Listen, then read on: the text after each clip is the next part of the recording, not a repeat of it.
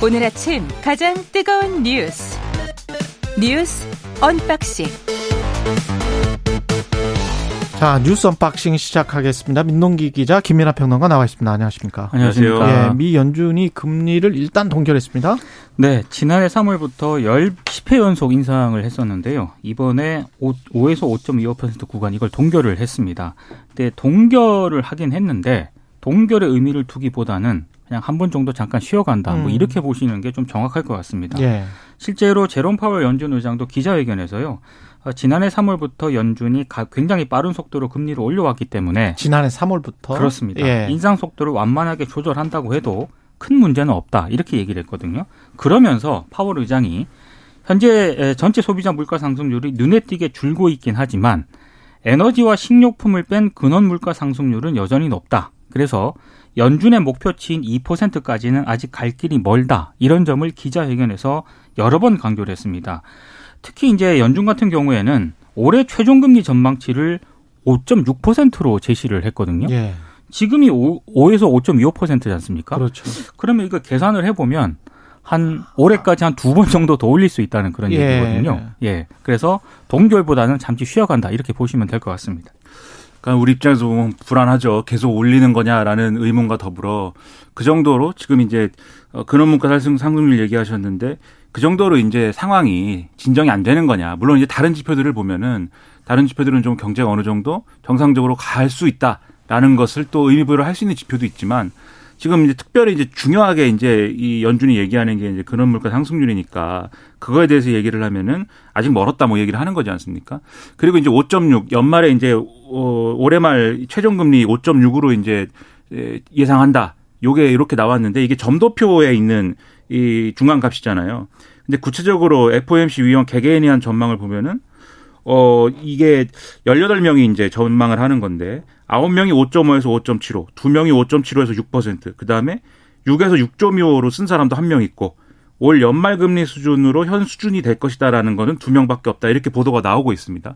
그리고 이런 전반, 전반적인 수치가 3월 달에 전망한 5.1%보다 5.6으로 0.5% 높아진 것이기 때문에 앞으로도 그러면 의견이 좀 변할 수 있겠지만 이게 좀 더 인상하는 쪽으로 뭐 가는 거냐 아니면은 좀 그래도 변화하는 거냐 이 수준인 거냐 이것도 논란의 대상이 될 것 같은데 전반적으로 이런 부분에 있어서 좀 이 어 잘 우리가 안테나를 세우고 대응하지 않으면 안 되는데 계속 말씀드리지만 정치 일정들이 껴 있어요. 미국도 그렇고 한국도 어, 그렇고. 그렇죠. 2024년 말이 지금 미국 같은 경우는 대선이죠. 그렇죠. 예. 그래서 그런 점들이 우려가 돼서 좀 경제 상황, 경제적인 지표, 경제적인 어떤 그런 이 내- 내용을 놓고 해법을 논의하는 그런 것들이 상당히 필요해 보인다는 생각입니다. 지금 뭐 연착륙을 제닛 앨런 장관도 원하고 아마 앨런 파월도 원할 것 같은데 그게 경기 침체로 가는 거는 원하지는 않겠죠. 근데 인플레이션 잡는다고 한 1년 3개월 동안 0.25% 정도에서 이 정도까지 올려버렸으니까요. 5% 넘게 올렸으니까 엄청난 거죠. 엄청나요. 어, 엄청나게 올려버린 겁니다. 그래서 거기에 관한 그 영향이 어느 정도 있을지를 한번 쉬면서 몇 개월 정도는 각종 지표를 보자. 특히 인플레이션뿐만이 아니고 고용률이랄지 시간당 임금 상승이랄지 이런 거를 곰곰이 볼 거예요. 그래서 고용률이 조금 좀 안 좋아지고 실업률이 좀 높아지고 시간당 임금 상승률은 이미 꺾였거든요. 미국도. 그래서 그런 것들을 좀 보면서 이게 혹시 모를 경기 침체로 가는 것들 뭐 이런 것들은 또 막고자 하는 측면이 분명히 있겠죠. 또 한쪽으로는 이렇게 올렸는데 경기 침체가 1, 2년 후에 안 나타날 수 있느냐. 음. 아, 라는 또 세- 생각을, 가, 그게 어차, 어차피 시장이고 경기 순환 사이클이기 때문에 그것까지 연준이 막을 수 있는 것이냐. 그렇게 생각하시는 분들도 있고 그런 것 같습니다. 근데 예. 뭐 그게 제가 뭐 전문성은 없지만 한마디 덧붙이면 예. 그 내년 말 그러면 기준금리 전망치에 대해서는 점도표에서 4.6으로 예상을 했고 2025년 말 전망치는 3.4로 예상을 했거든요. 예. 그러니까 분명히 이제 금리 인하의 이 국면은 올 수밖에 없는 거고 오는데 예. 다만 이제 올해 말까지 어떻게 되는 것이냐 그리고 그 다음에 그렇죠. 이, 이 선거까지 가는 과정이 어떨 것이냐 어. 요게 이제 중요한 변수가 아닐까 이렇게 생각이 됩니다. 예. 그리고 어떤 시간을 딱 freeze 해 가지고 동결시킨 다음에 지금 현 시점에서 보는 수치들만 가지고 연준이건 우리 기획재정부건 한국은행이건 이야기를 하는 거거든요. 음. 그게 인간의 한계입니다. 그래서 그 수치들은 계속 변하고 있고 지금 현재 어떻게 변하고 있는지는 아무도 몰라요. 그렇습니다. 예. 그렇기 때문에 그건 3개월 후에 뭐가 또 나오면 연준의 발언이나 뭐 한국은행의 발언이나 이런 것들이 좀 달라질 수가 있기 때문에 뭘 못 맞췄다 맞췄다 이렇게 생각하시기 좀 무리한 겁니다. 예, 경제라는 것이. 예, 윤석열 대통령이 태양광 사업 의사 아, 어, 결정 라인을 철저히 조사해라. 예, 이렇게 지시를 했습니다. 그렇습니다. 태양광 사업 의사결정 관계자 전반에 대한 감찰을 지시했습니다. 예. 그래서 대통령실이 직접 감찰에 착수를 했는데요. 아무래도 문재인 정부 당시 태양광 사업 비리를 적발하는 작업이 확대가 될 것으로 보입니다.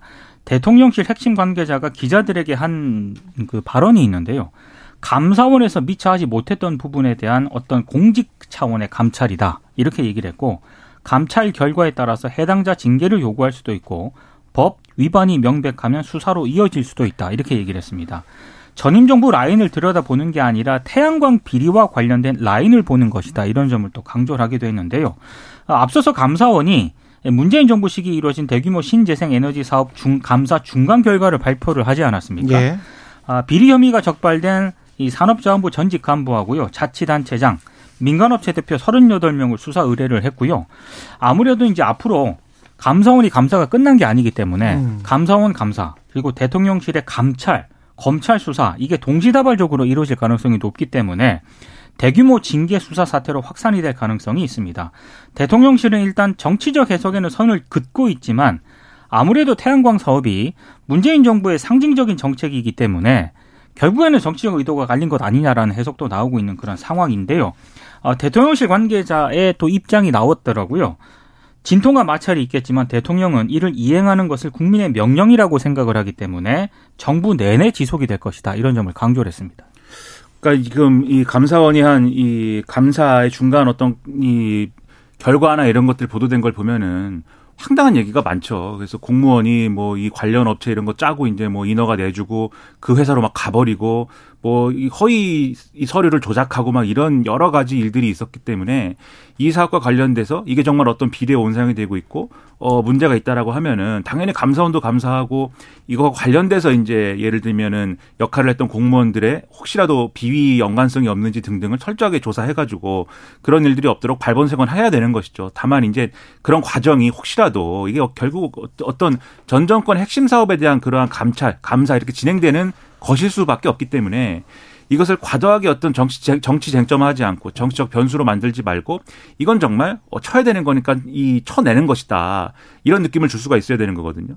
근데 지금 대통령실의 대응이라는 거는 지금 감사원의 감사가 완전히 완결된 것도 아니고 추가 감사한다고 하는데 이 감찰 공직자 감찰을 이제 별도로 또 지시를 하는 것이기 때문에 오히려 이 변수를 좀 크게 만드는 거 아니냐 이런 생각도 들고 이런 게 있습니다. 윤석열 대통령이 사실 이 정치 입문하는 과정에서 탈원전 관련된 수사나 이런 것들을 전임 정권에서 진행을 하면서 그게 일종의 정치적인 어떤 동력이 됐던 거 아니냐 이런 시각도 있는 거잖아요. 그리고 태양광 사업이라는 게 결국은 이 정치적인 논리 구조 속에서는 탈원전 문제하고 연관돼 가지고 비판의 대상이 될 수밖에 없는 그런 사업이기도 합니다.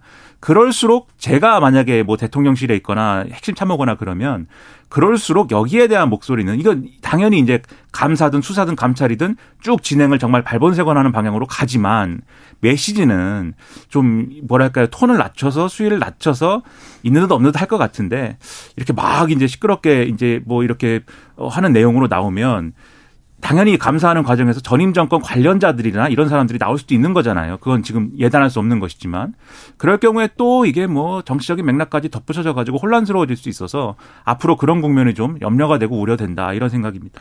한 가지만 덧붙이면 대통령이 이런 이야기를 하고 이게 이제 구조적인 뭐 일탈적인 것이든 구조적인 것이든 부정부패를 척결하겠다. 이거는 저는 찬성을 하는데 에너지 전반 정책에 관한 이야기를 꼭좀 덧붙여 주셨으면 좋겠어요.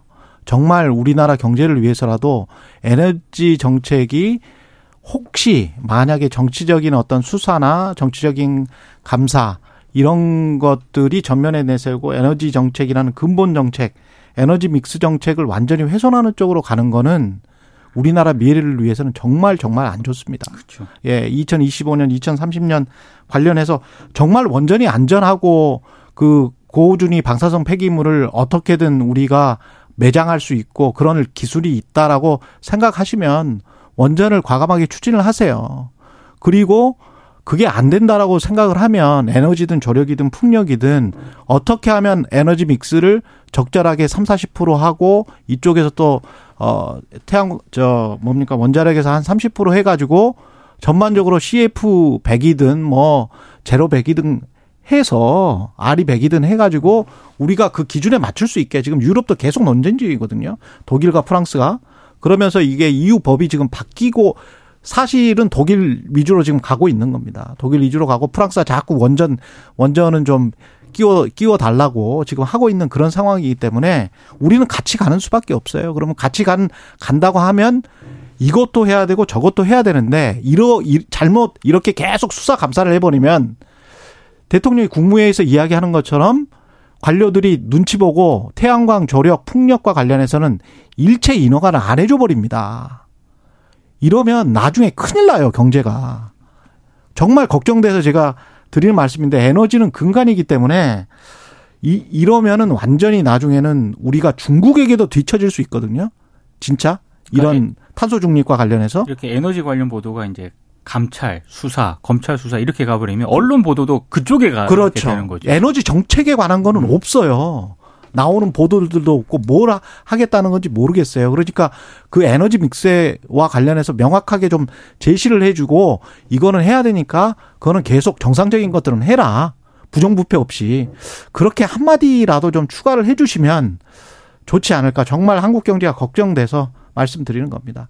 정부와 야당이 대정부 질문서 관련해서 어 대정부 질문하면서 어 이동관 지시 문건이라는 이걸 가지고 이제 충, 충돌을 했습니다. 어제 고민정 민주당 의원이 국회 대정부 질문에서요. 이동관 대통령실 대외 협력 특보가 이명박 정부 시절 홍보수석으로 재직을 하면서 언론 탄압을 지휘한 증거라면서 문건을 공개를 했습니다. 2010년 국정원이 작성했다고 고민정 의원이 밝혔는데 이 문건을 보면은요. 2010년 6.2 지방선거를 앞두고 공정보도 분위기 조성을 위한 개도 활동 강화가 필요하다. 방송사 선거기획단에 좌편향 기자들이 침투해 있다. 과열 혼탁 선거가 우려되므로 경영진에 대한 주의 환기 및 실효성 있는 제재 방안 강구로 건전 보도를 유도해야 한다. 이런 내용이 적혀 있습니다. 좀 더 구체적으로 방송사 경영진과 협조를 해서 좌편향 제작진 배제 그리고 자체 모니터링 강화 뭐 이런 내용도 있고요. 건전 매체 및 보수 단체들과 협조, 방송사의 좌편향 선거보도 견제 활동 강화 및 자생적 선거보도 감시단체 조직화 이런 것들을 방안으로 제시를 했습니다. 특히 MBC 같은 경우에는 좌편향 인물 포진으로 왜곡 편파 보도가 우려된다 이런 내용도 적혀 있는데 이 문건은 2010년 1월 당시 청와대 홍보수석실이 요청을 해서 문건이 작성이 된 것으로 보이는데요. 배포처가 민정수석, 홍보수석, 기획관리 비서관으로 되어 있습니다. 이 문건은 박성재 전 MBC 사장이 국정원을 상대로 정보 공개 청구를 해서 받은 것으로 지금 확인이 됐는데 고민정 의원이 어제 이 문건을 요청한 사람도 보고받은 사람도 바로, 이동관이다. 음. 그래서 어, 지금 굉장히 지금 방통위원장으로 지금 거론이 되고 있는데 적절치 않다 이런 점을 강조를 했고요. 당시 이제 이 특보는 이명박 정부 홍보수석을 맡고 있었습니다. 뭐 대부분의 언론과 보도는 뭐 누구 뭐 돈 받고 뭐 하는 하지 않는 이상 건전합니다. 네, 건전한 건데 건전하다는 건전보도 뭐 이런 것도 1980년대 영어인데요 전두환 때 건전가요 뭐 이런 게 있었습니다. 건전가요라는 네. 게 있었고 가요를 통제를 했죠 검열을 하고 건전가요 아 대한민국 아니면은 뭐 네, 쉽지 뭐 않았던 시절이 있습니다. 다들 건전한 사람들이고 네. 네.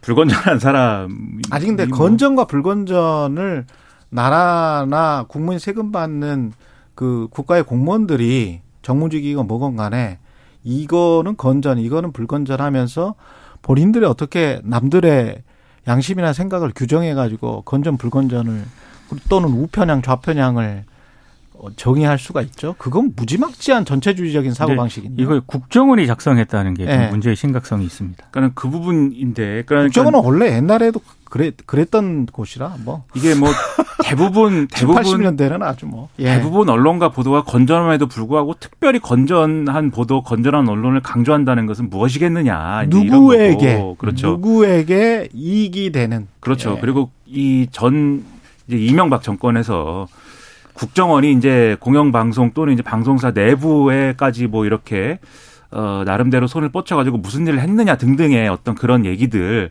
하면 뭐 시간이 모자랄 정도죠. 그것은 그래서 그런 예가 또 있기도 하고 그다음에 여기 보면은 뭐 자생적 선거보도 감시단체를 조직화한다 뭐 이런 거 써 있는데 선거보도 감시단체가 조직화가 되면 그게 자생적인가요? 그것도 아닌 거고. 그러니까 말이 안 되는 얘기를 이렇게 잔뜩 써서 이거를 진지하게 논의하면서 이 언론 보도를. 언론 예. 보도를 이렇게 평가하고 뭐 이랬다는 게 믿어지십니까? 그런데 했다는 거고 그렇게 했던 어, 지, 이거 이, 이 문건을 뭐 지시를 한 것으로 추정되고 또 보고를 받은 것으로 추정되는 이동관 당시 홍보수석이 지금 대통령실의 이제 대외협력 특보인 거고 차기 아주 유력한 방통위원장 후보로 거론되고 있다. 음. 이 사실을 우리가 과연 어떻게 받아들여야 되겠느냐.